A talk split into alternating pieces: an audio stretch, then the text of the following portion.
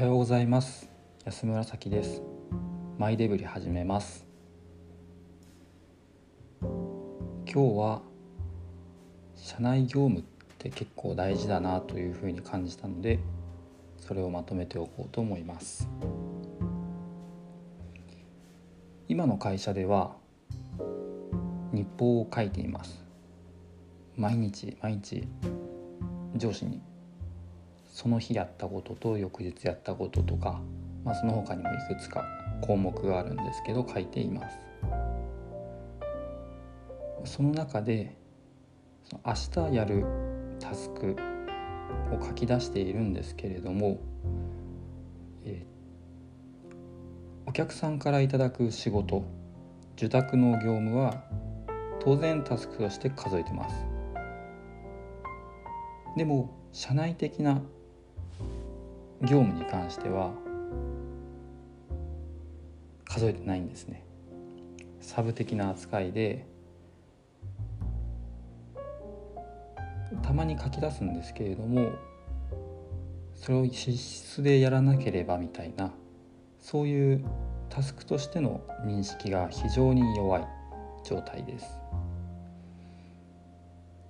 ななぜかなというふうに考えた時に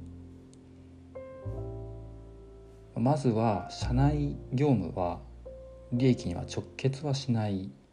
なと。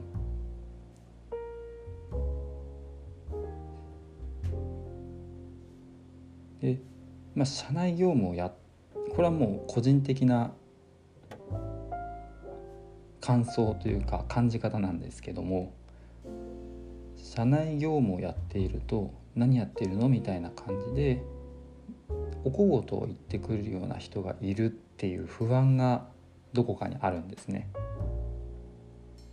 それは多分自分の中で受託業務が仕事であって社内業務は仕事ではないと思っているからだと思うんですけれどもそういう不安があります。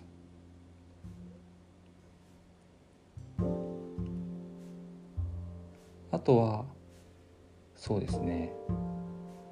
社内業務をなめているような節もありますし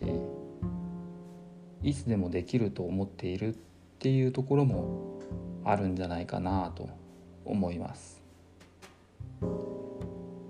でもいざやろうとするとなかなか進まないのが社内業務なんですね。そのこの前も受託の業務が少し落ち着いてきたから社内業務をやろうと思っていたんですけれどもタスクとして数えていなかったのでまあそれはまあ言い訳かもしれないんですけれども全く手がつけられないままその日が終わってしまって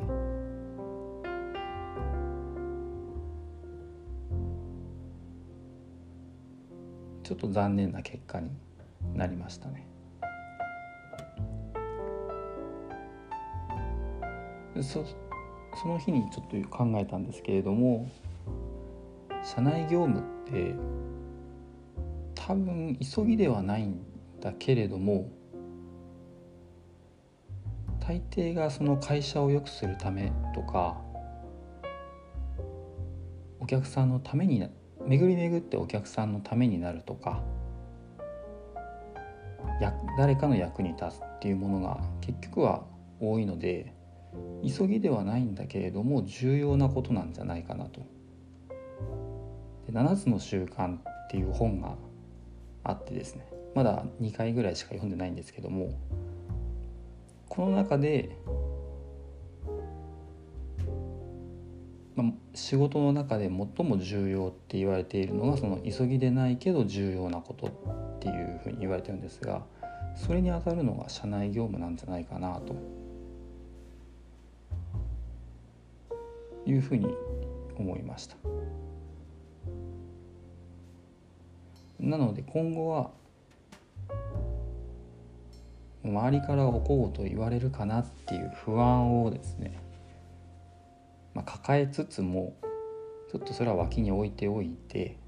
周りが何て言っても、まあ、社内業務もタスクにしっかり数えるし、えー、時間をその分受託業務と同じように時間をしっかり確保する。そして時間内に終わらせる。ということを実行しようというふうに思いました。でこれをやることできっと社内業務って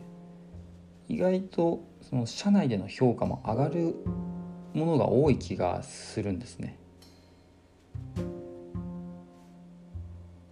で内容によっては仕事が楽になることも多いような気がします。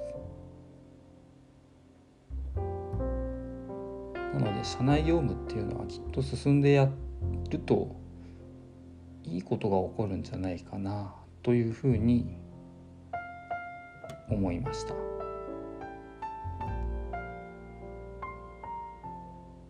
なので今日は社内業務も受託業務と同じように扱って急ぎではないけど重要なことだからこそ一つの仕事として捉えて臨んでいこうというふうにな話でした。